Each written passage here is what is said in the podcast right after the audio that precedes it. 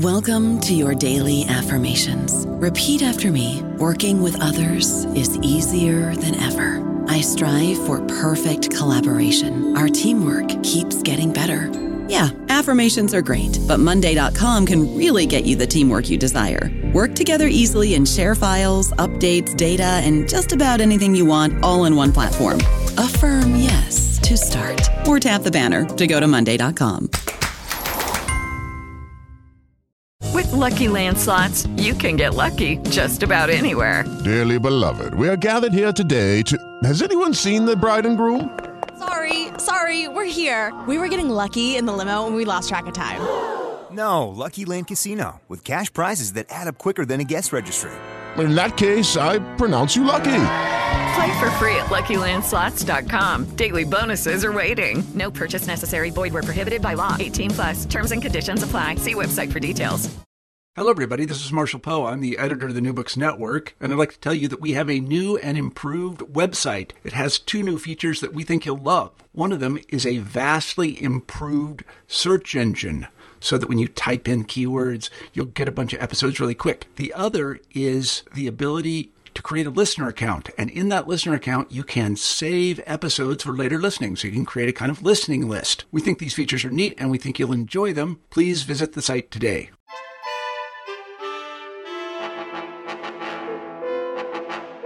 Everybody, and welcome back to New Books in East European Studies, a podcast channel on the New Books Network. I'm your host, Steven Seegel, and today I'm joined by Jessie Labov, who is the author of Transatlantic Central Europe Contesting Geography and Redefining Culture Beyond the Nation. Her book was published by Central European University Press in Budapest and New York in 2019. I'm really delighted to be joined by Dr. Labov today. Thanks for joining me. Thanks so much for having me. So, uh, Jessie Labov is the all of her uh, many accomplishments, I think, are across the Atlantic. She is a transatlantic person. She is the director of academic and institutional development at McDaniel College Budapest and a resident fellow in the Center for Media, Data, and Society at Central European University. So, really, I, my first question to you, Jessie, is if you could introduce yourself, um, talk about how this book is part of your own transatlantic life and, and maybe your intellectual biography. What has what has formed you to arrive at uh, writing this book? Sure. Um, it's become easier and easier the more transatlantic I've gotten. So uh, when I started out, the seeds of this book uh, lie in my dissertation, as many seeds of many books do. And when I started out writing this book in the 1990s in New York, I was an American interested in Central Europe. And I guess what was most interesting to me is why Central Europe was so relevant in American culture and politics in the 1980s. So that's what the book originally was about, I mean, as a dissertation. But then as I became more transatlantic, and first that simply meant research trips more and more uh, to the region, it meant uh, a second project on Samizdat and Tamizdat and texts that crossed borders during the Cold War. And as I became more and more invested in the politics of the region, I realized that this whole debate about Central Europe, which I originally thought was really an American conversation with some Central European after effects, was actually a very vital political conversation in the region as well. So, what I tried to do with this book, um, as I became more and more invested in being a citizen of the region, if one can be a citizen of a region and not a state, uh, what I tried to do with this book was explain to myself not just why Central Europe as a concept was important in the 1980s and why it dissolved in the 1990s, but what the relevance was for the 2000s, what it means to have this region uh, resonate culturally, politically, um, sometimes intellectually in the 2000s. So that was the the last goal of the book, and the last two chapters of the book attempt in different ways to reach the 2000s uh, methodologically, politically, uh, geographically, I extend the reach of the book from what people traditionally think of as Central Europe, the Visegrad countries, uh, to Belarus and Ukraine. Um, so I reach into the internet era in my own unique way. I think uh, very few people would choose this route, but I decided that the book had to be about not just the end of the Cold War and not just the post-socialist era, but really about um, the present I was inhabiting in the region. And myself now, I consider myself a Central European who sometimes goes to the U.S that country I was once born in, and I, I think I would even call myself an emigre now. Yeah, and I think what what's striking about reading your introduction, um, in which you're developing these notions of texts across borders, there's also people moving across borders, and, and you're certainly one of these people.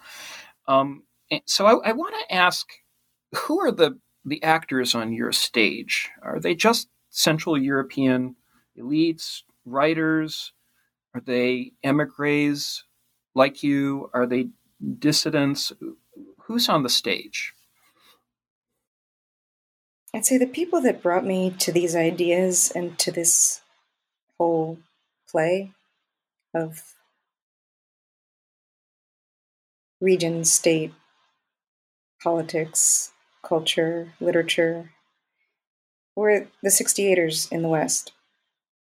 Uh, one of them happens to be Irena Grudzinska Gross, who's really the Dr. Mutter who gave birth to the project. That happens a lot. But not just her, in fact. Um, many of her friends and colleagues that moved, I'd say any any time between 68 and, and 78 um, to the West from the region, it was their pathways I was trying to trace. Um, Wojciech Karpinski is another person who's not very present in the book, but was one of the formative influences. Um, you know, from the same class of Polish high school students that um, protested against the presence of the Soviet Union in Poland in March of 1968. Uh, he settled in France and had quite an amazing intellectual life there, which I never would have come across if he hadn't happened to be at NYU. And so I began to understand um, in meeting these people and in watching uh, their activities and interests in the present now, in the 1990s, um, really the impact that they had on this intellectual landscape that I was living in. And that, of course, includes the key figures of the book, the Milan Kunderas and the Czesław Miłosz's, I mean, the people that sort of play center stage. Probably the hero of the book, if you look for um, numbers of mention, would probably be Danilo Kiš.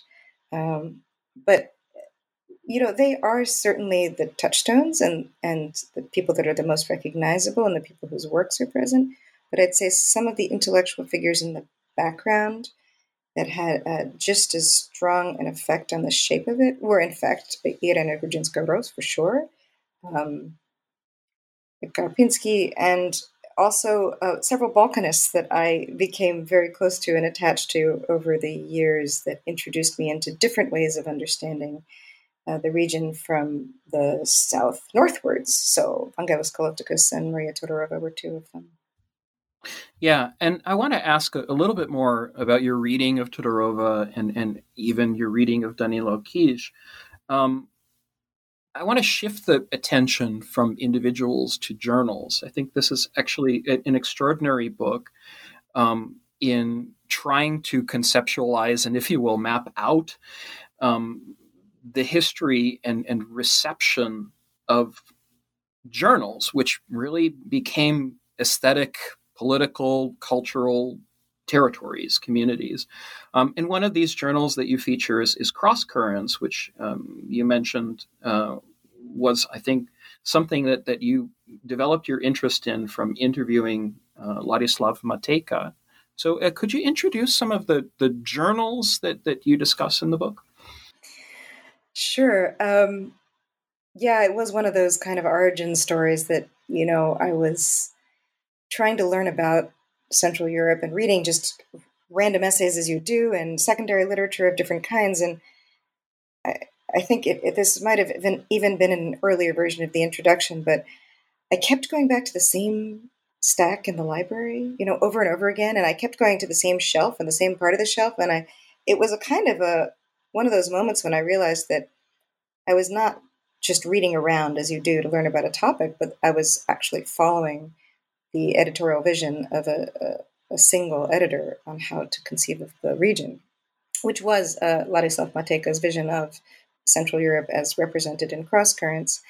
But that really was uh, the beginning of my interest in that form. But at the same time, when you learn about the region and when you study the region, you're constantly encountering other journals. So uh, if you study uh, the interwar period, you're going to be reading Skamander. If you're um, studying the politics of the 1970s or 80s, you're going to be reading Aneks. Um, there are journals, that's just the Polish example. Uh, looking a little bit farther south, um, I suddenly became very interested in the journals that were published in Transylvania in the 1920s and 30s as kind of cultural touchstones and warehouses um, for the intellectual traffic that was happening between Hungary and Romania, and of course between Transylvania and the rest of the world. Um, so I became fascinated by little tiny pop up forms of the journal, like Periskop is a tiny little avant gardist journal in Transylvania in the 1920s. Or if you look a little bit farther ahead, uh, past the period that I focus on, I started to find, uh, let's say, internet ready translations of this form, attempts to kind of uh, codify the cultural imprint of a journal on the young web. Um, and I looked at a couple different instances of that. Um, one was called Anem, which was basically a kind of a newsletter that consolidated a cultural phenomenon in the former Yugoslavia as it was breaking up. So these are the, I'd say, you could call them contact zones in one theoretical formulation. You could call them um, material traces and another. Um, you could simply call them a literary form, which carries with it certain political and cultural implications. Um, I started to look for them across time in the region and in different spaces. Yeah, and I'm I'm actually struck by how you bring in the interwar journals, especially the Transylvanian journals, um, like Pásztortűz. That is a journal I have to admit I never heard of. Um, into things like the New York Review of Books, and then some, you know, that are a little bit more mainstream. So how how is it that you detect this continuity? You actually, in many ways, go back to forms like essays and traditions like the Enlightenment and the Republic of Letters without skipping over symbolists and surrealists and so forth. Pásztortűz was so interesting, I think, because it, it was absolutely eclectic. It had visual art, fiction, poems, essays, even even plays. Um, I don't know if this is a question, but I, I think that in trying to look at aesthetic movements, I'm, I'm really interested in in following your your trajectory. Was there a kind of logic to this? Yeah. So that choice of looking at the Transylvanian example, which is very strange for many people that think this book is about Poland and maybe the Visegrad countries, but certainly not Transylvania. It came from an effort to find what happens to texts, especially to this form of the essay and the journal when a culture finds itself in immigration. And this was kind of a thought experiment. If we could think of Transylvania after 1920, after the Treaty of Trianon, when it suddenly becomes part of Romania and not Hungary, as a culture in that state. Now, there were many um, rather strenuous arguments with editors of this book who happened to be from that region or from Hungary in calling that moment a moment of emigration, because of course nobody moved anywhere, simply the border shifted over people's heads. But what interested me was that suddenly they were outside of the nation, beyond the nation. That's part of the long subtitle of this book. And the dynamic I was looking for was not just what happens in a single journal, but what happens to the diasporic world of communicating through journals. So, in that case, with Pásztortűz and Periskop, Horizont, these different Hungarian language um, journals that all found themselves in a very small geographic space, I found proof of something I'd also seen in the Polish post war emigration, and I still see everywhere I look that journals find their identities, and people writing in journals find their subject positions in a kind of a dialectic, you might say, or at least a dialogue with other journals. So, for example, if I'm going to be the avant gardist journal Periscope, and someone else is going to be the journal that keeps the nationalist flame alive, let's say um, Horizont, then Pásztortűz and a third journal might come along and say, I want to occupy a middle ground and sometimes head in this direction, westward, vanguardist, and sometimes head in this direction, uh, aggregating Hungarian culture in emigration.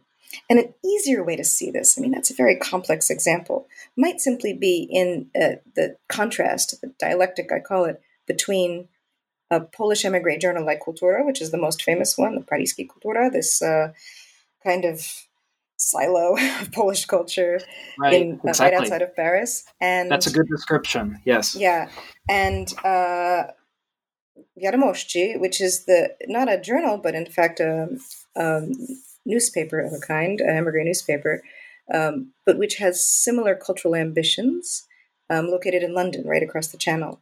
And the argument which I try to develop in this book is that you can't understand one without the other. That one had to kind of hold Polish, Polish culture up as a conservative nationalist tradition for the other one to move away from that.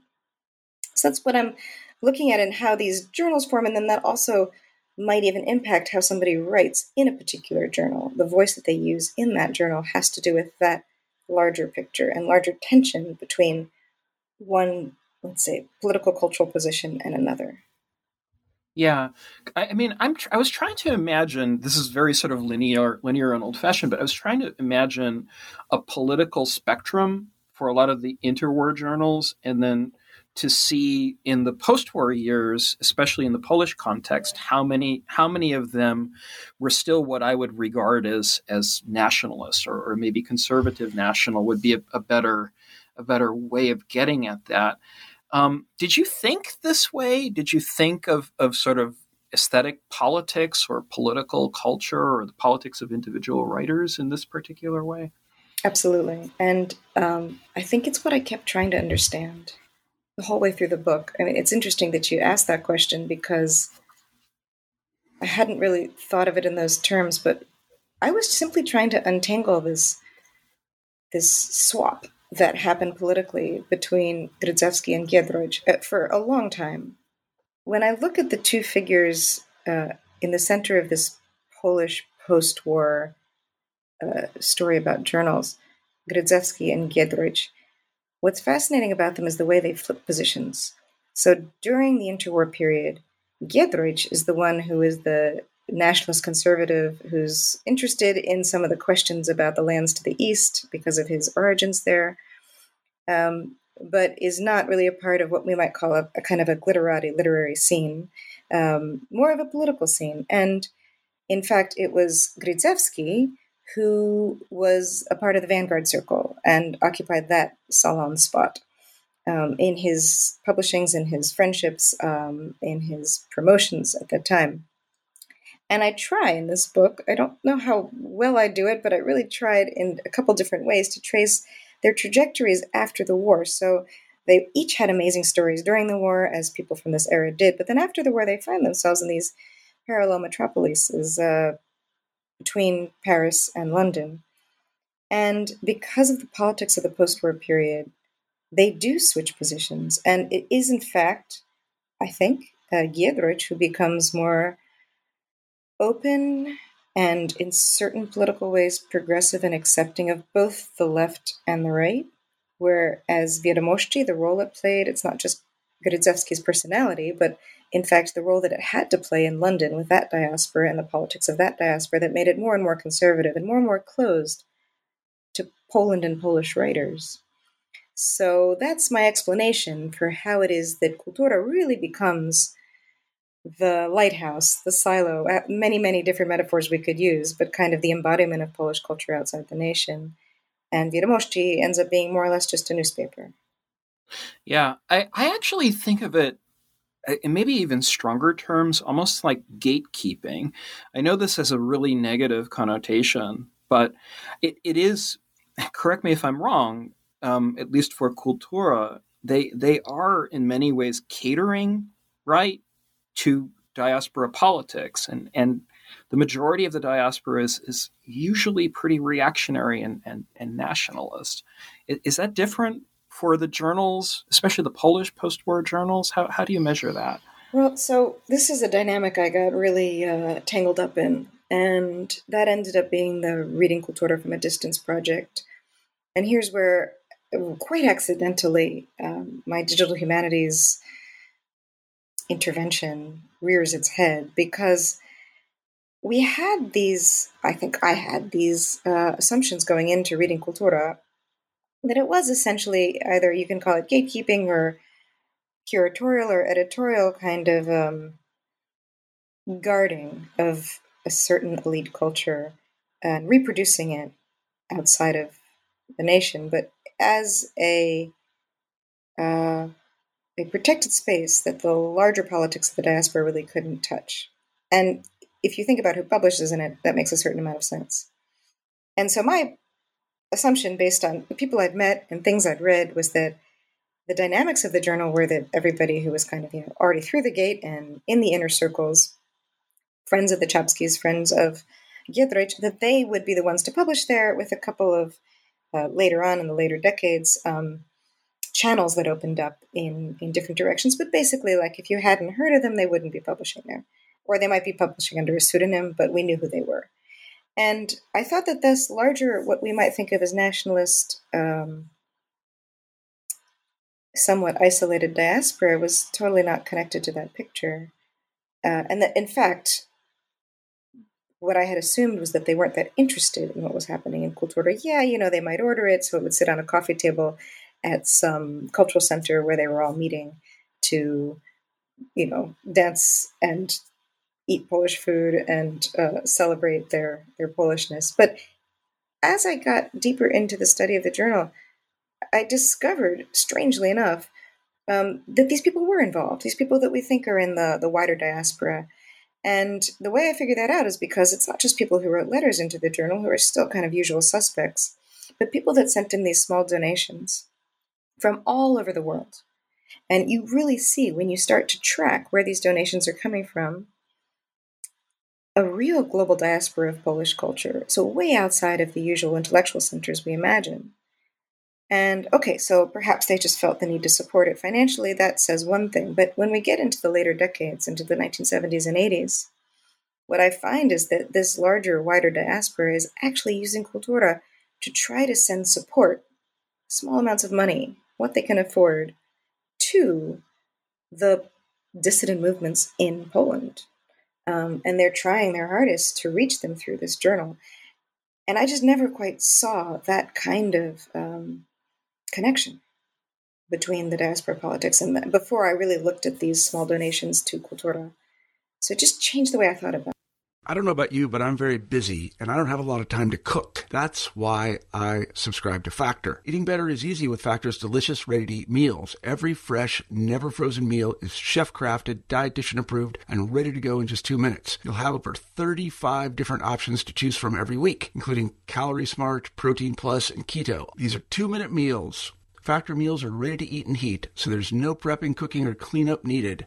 They're flexible for your schedule. Get as much or as little as you need by choosing your meals every week. Factor is the perfect solution if you're looking for fast, premium options with no cooking required. Sign up and save. We've done the math, and this is important. Factor is less expensive than takeout, and every meal is dietitian approved to be nutritious and delicious. Head to factormeals.com slash NBN50 and use code NBN50 to get 50% off. That's code NBN50 at factormeals.com slash NBN50 to get 50% off.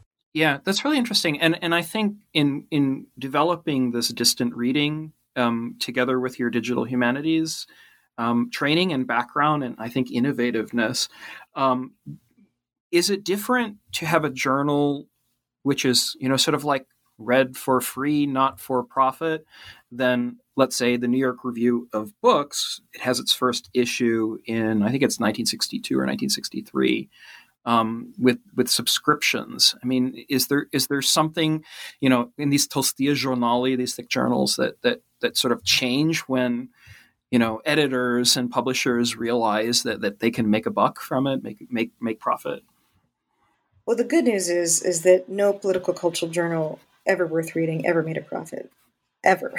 the New York Review of Books like is certainly certainly in that category. I mean, it was just a financial disaster from the beginning, I think, and it probably still is. No, I, I'd have to check, but it's not. The point is, is that um, they only exist, as far as I imagine it, um, as a way to generate cultural capital. And of course, some fundraising has to go into them. And you know, there were subscri- there were actual subscriptions to Kultura as well. It was not just say, single donations and money from shady sources. Um, they had subscribers, and that did support them. And of course, the work of maintaining a journal is very much, in part, a business. If you pay no attention to it at all, um, you know, it, of course, it can't sustain itself. So you have a figure who's a little bit like uh, the president of the university on the one hand, whose main job is it is to keep the university um, financially stable. Although remember, never profitable. Um, but on the other hand, uh, you have somebody whose job it is to enhance the reputation of the university. Um, in this case, the journal, um, and that happens through this incredibly intricate cultural network. And I saw that really in detail up close talking to Matejka, to Ladislav Matejka, because it was fascinating to hear him talk about how money happened to come by sometimes to support the journal and what he would do if it didn't. Um, you know, it was almost like blind luck sometimes, and a lot of personal connections and networking that allowed it to sustain itself financially. What he spent much more time and energy building was the intellectual network of people that would be contributing. So his network of translators, like Paul Wilson, his network of um, contributors, uh, like every uh, esteemed Slavic professor working in the country, in Canada or the US um, in the 1980s. Um, certainly his network of people that could smuggle texts from the region out uh, that's actually what kept that journal alive and current and interesting. Yeah, and, and I don't even think New York. Sorry to interrupt. I don't think New York, New York Review of Books ever once was trying to do anything different from that. Well, you you mention it, and I actually will just read this part because I, I think it, it's a revelation um, for those of us who are, are, specialists and read footnotes. It's important, um, but maybe for those who are sort of un, uninitiated, you describe at some great length um, Matejka and his frustration with the New York Review of Books for not reviewing cross currents. And, and, you actually write, um, and I quote, the only mention of Matejka's yearbook in the literary journal, this is New York Review of Books, is a footnote to Milan Kundera's essay, The Tragedy of Central Europe, published in the April 26, 1940, 1984 issue of New York Review of Books. And these are Matejka's words, quote, I had to pay quite a lot of money for a while for publishing ads in the New York Review of Books announcing it. I paid over $1,000 for it. One day they discovered that this was not really fair and it became a little cheaper, but that was all. They never reviewed the publication. That unquote. I mean, that's he sounds pretty frustrated there. Yeah, I, I should add for context. He was frustrated by his relationship with Jakobson. He was frustrated by his attempts to make this journal survive. And even after it moved. He was frustrated by the fact that nobody except me ever showed any interest of, in it afterwards.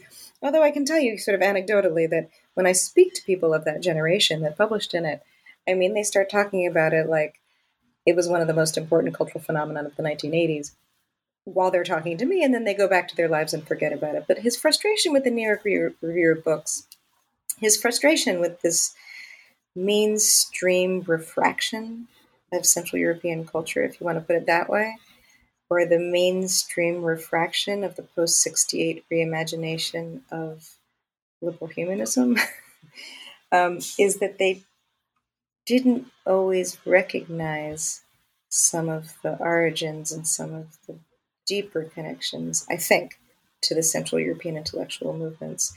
For example, um, there were a lot of connections to be made between New York Review of Books and Partisan Review, and for probably pretty understandable reasons, when you know American politics, those weren't made explicit.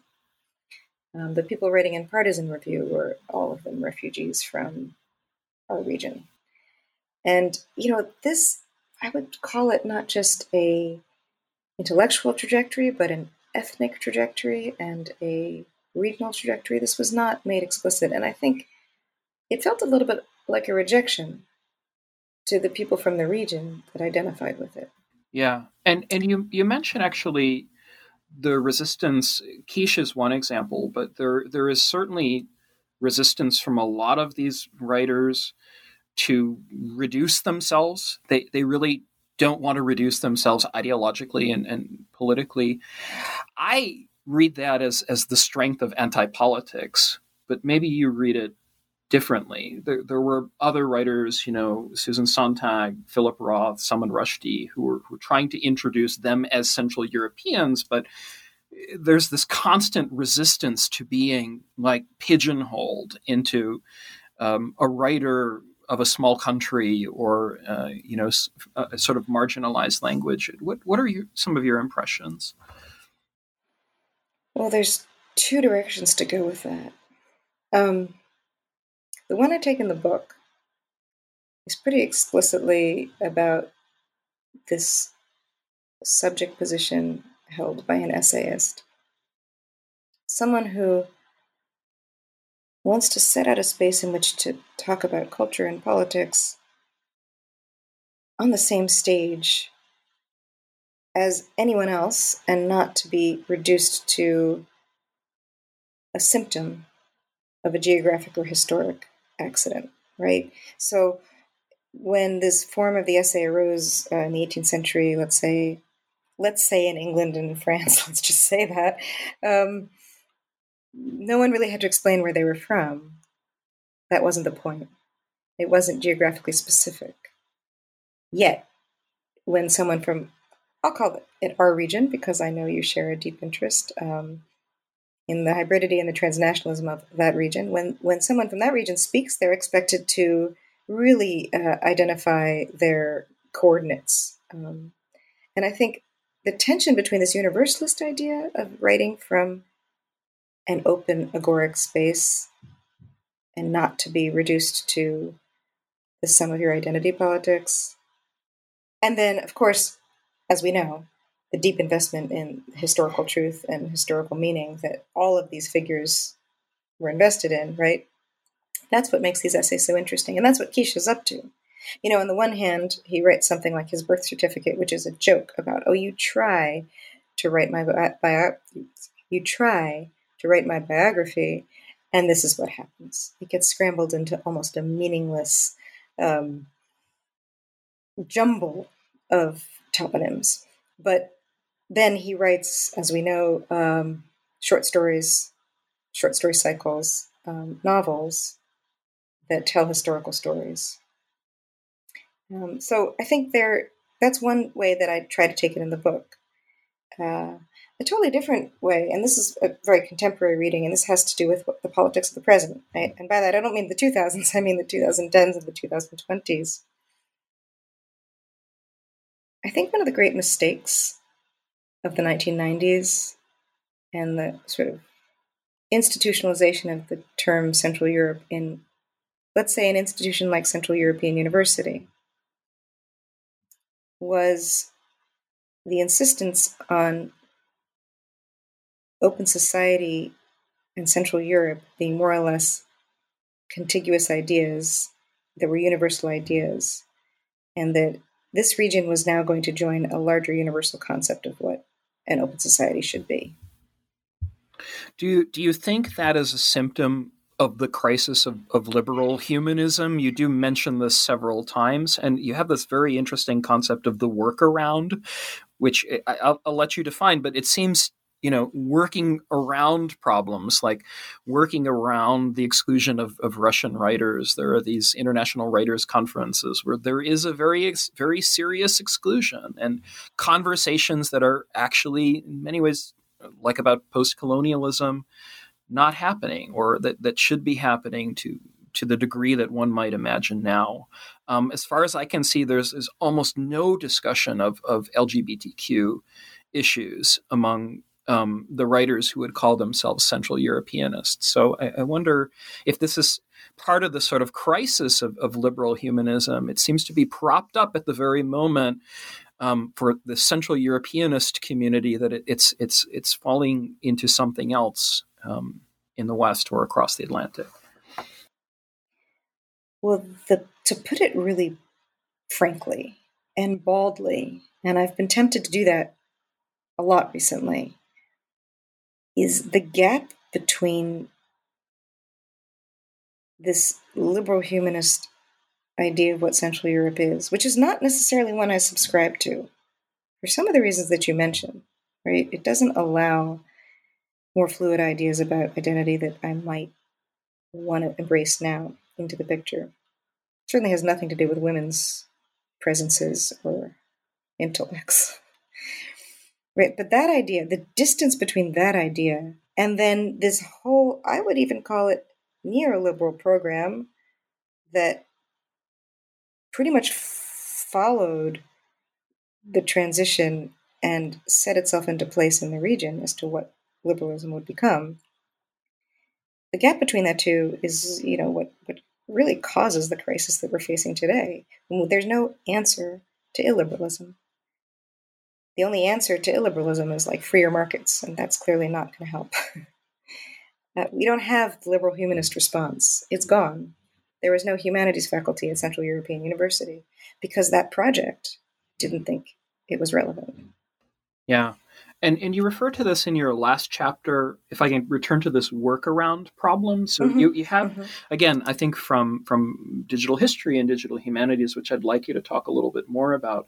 You refer to it after 1989 as transmedial workarounds. What do you mean by that?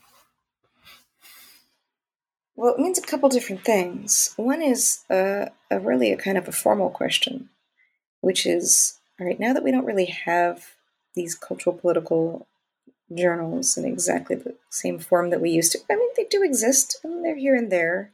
And I can, if I look for really hard, I can find examples of them in the present. But because our receptive pathways have changed, people who wanted to express themselves in this mode, in this subject position, had to find a workaround, had to find another way to do it. And so I look for some of those in the internet era.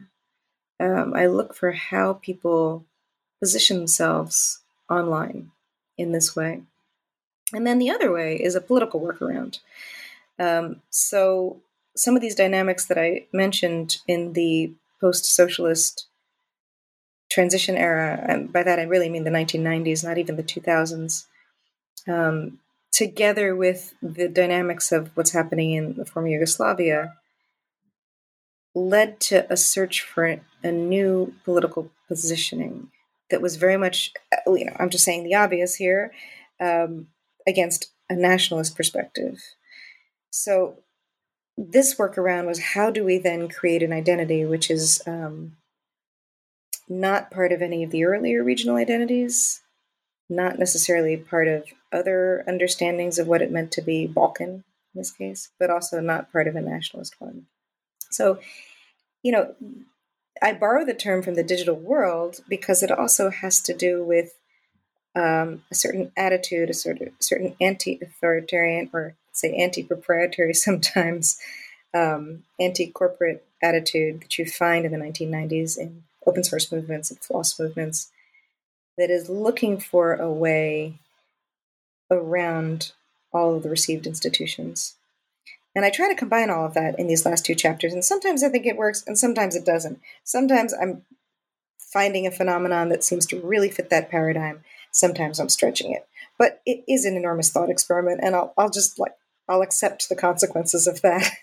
I don't really have yeah, a problem. no, I, I, I think it works, Jessie. I mean, I, I think in many ways, what you're talking about seems to be the pessimism of the 2000 teens and the illiberalism of the 2000 teens writing against the, the sort of like techno utopia and, and libertarian dreams of the 1990s. I mean, you know, you, you mentioned um, again, correct me if I'm wrong, but works like by Yevgeny Morozov, which, which came out in 2011. I mean, these these were critiques of the idea that you know new media, internet, outpour, internet revolutions would would result in greater and greater freedoms, like we were sort of you know following the the Hegelian path to some um, moment of, of, of, wonderful liberation. And I, I, wonder if, if it's one decade writing against another, or am I just being too simple about that?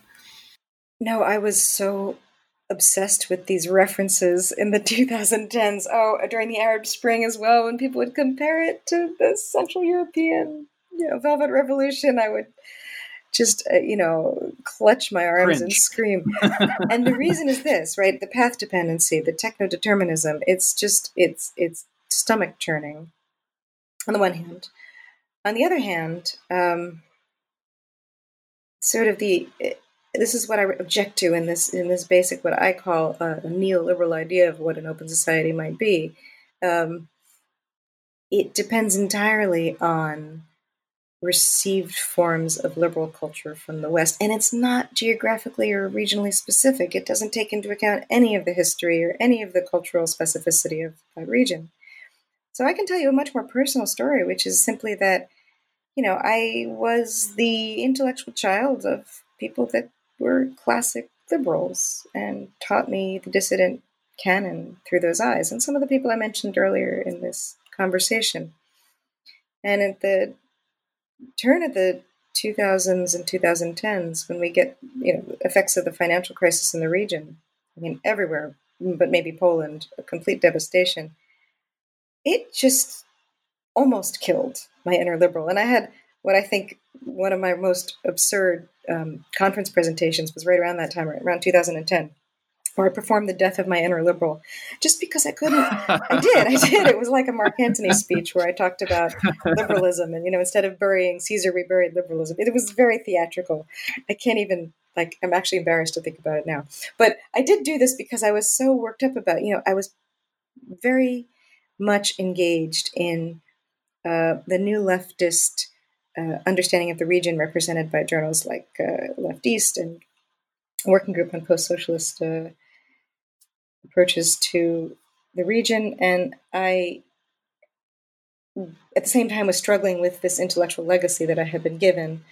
And so, what you find at the end of the book is me trying to kind of reconcile all that.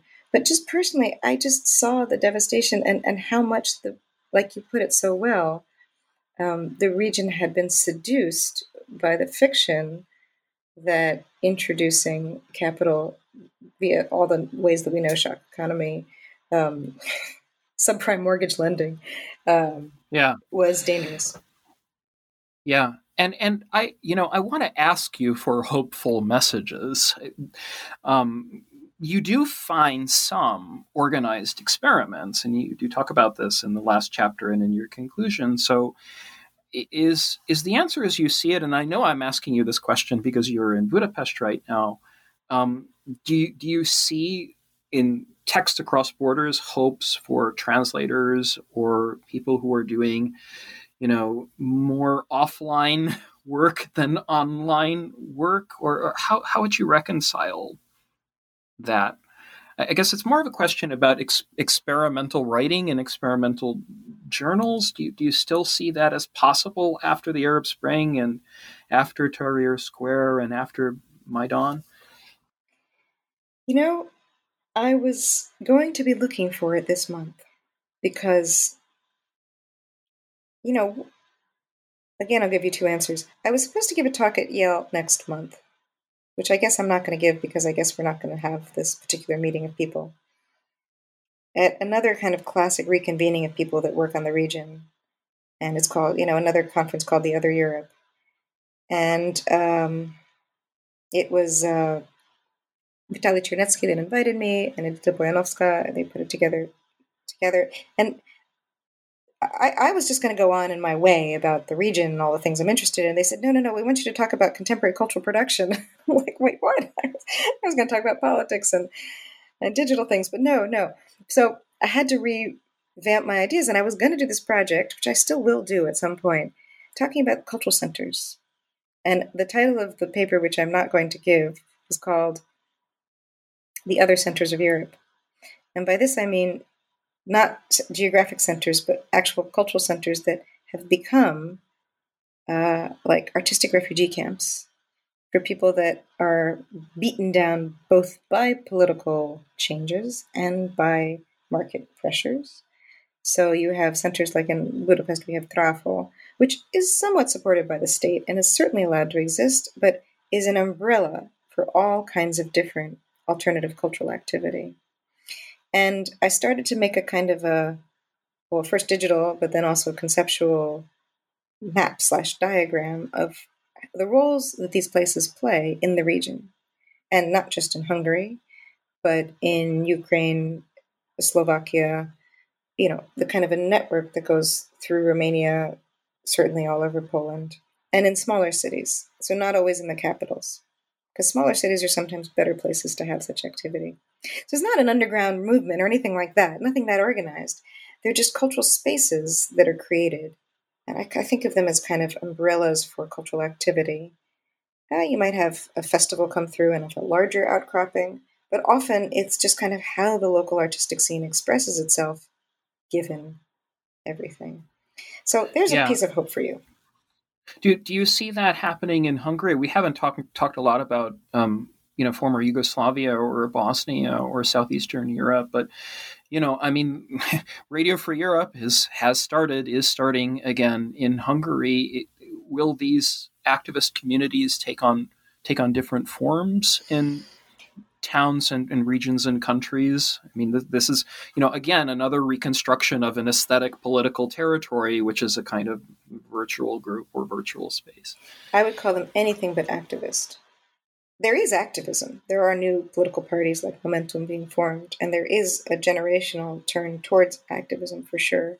I don't know the story of how that will happen in Hungary, play out, but I'm watching it, and I'm very happy to be here to watch it I'm actually talking about something more like an anti politics, something more like um, a commitment to living as if. And I see it in academic worlds, I see it in cultural worlds.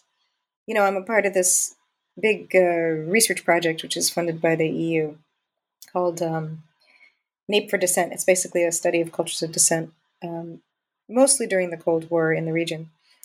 Uh, but one of the big topics that's emerged from this 80 person strong research group is the focus on the gray zone.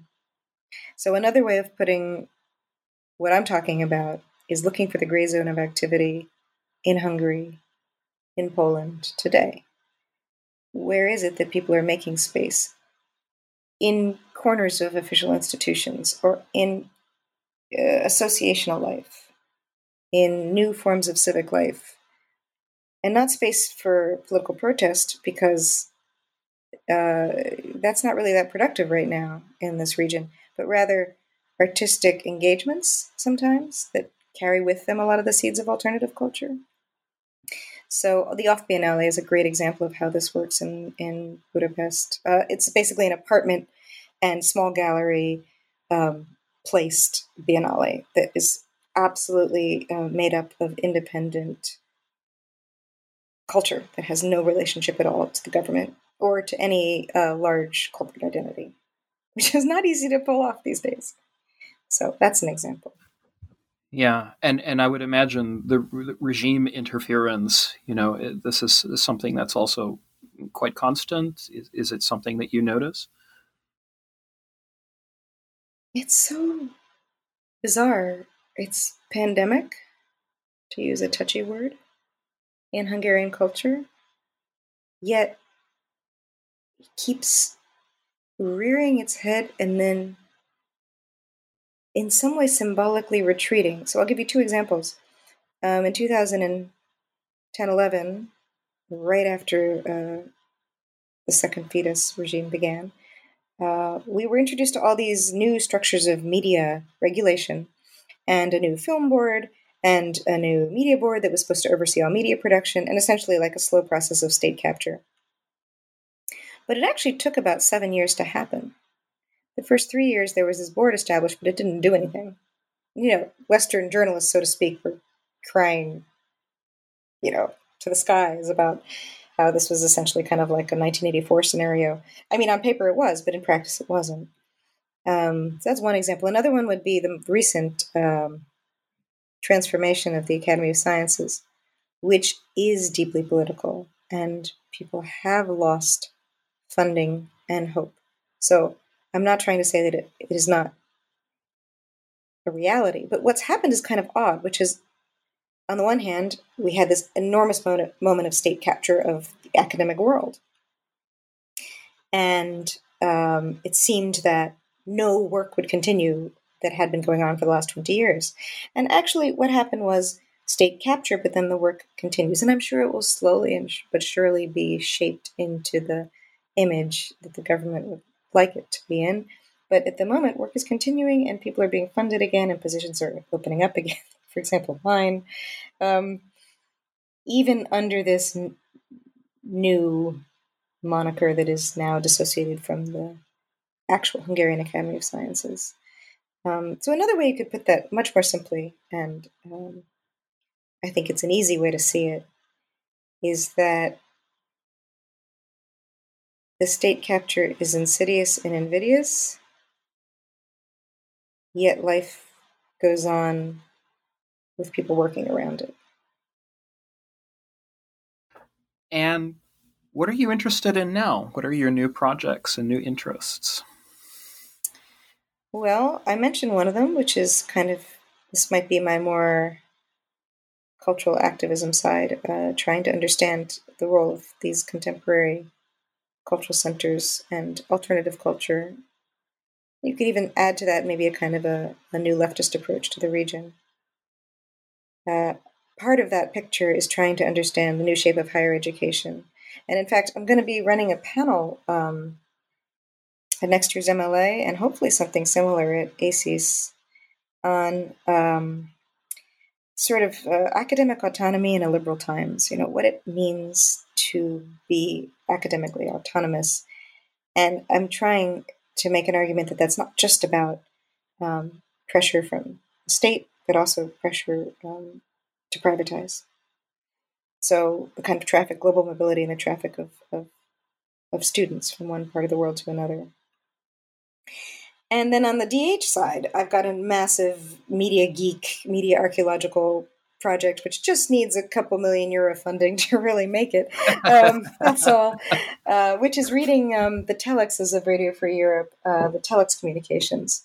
And I want to do this through network science. And I've been working on this project for five years, actually, weirdly enough, but in very small doses and doing little pilot projects. And the biggest issue, of course, as we all know, anyone that works with digital materials is OCR of old, nasty kind of printouts of mimeographed and then microfilmed telex messages. So that's that's like my geeky side. And but what I'm trying to get out of that is um, it's more like the reading Kultura from a distance project. I'm trying to find a new way to do digital history, taking text analysis into account, and actually re understand the way that RFE worked in the region this way.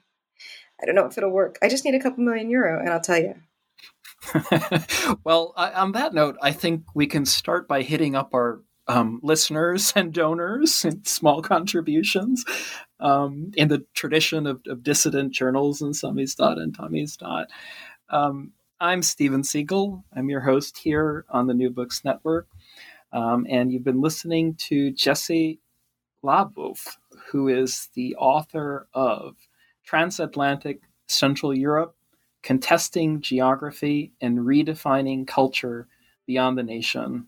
Um, her book was published by Central European University Press in Budapest in New York in 2019. Thanks, Jessie, for joining us today on the New Books Network. Thanks so much for having me.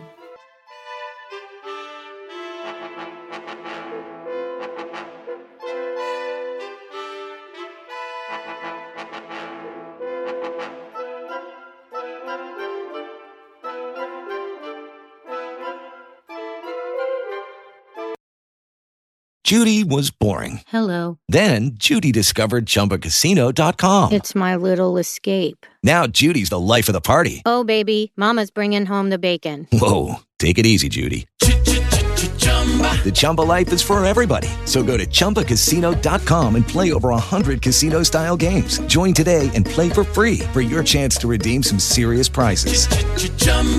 ChumbaCasino.com. No purchase necessary. Void where prohibited by law. 18 plus terms and conditions apply. See website for details.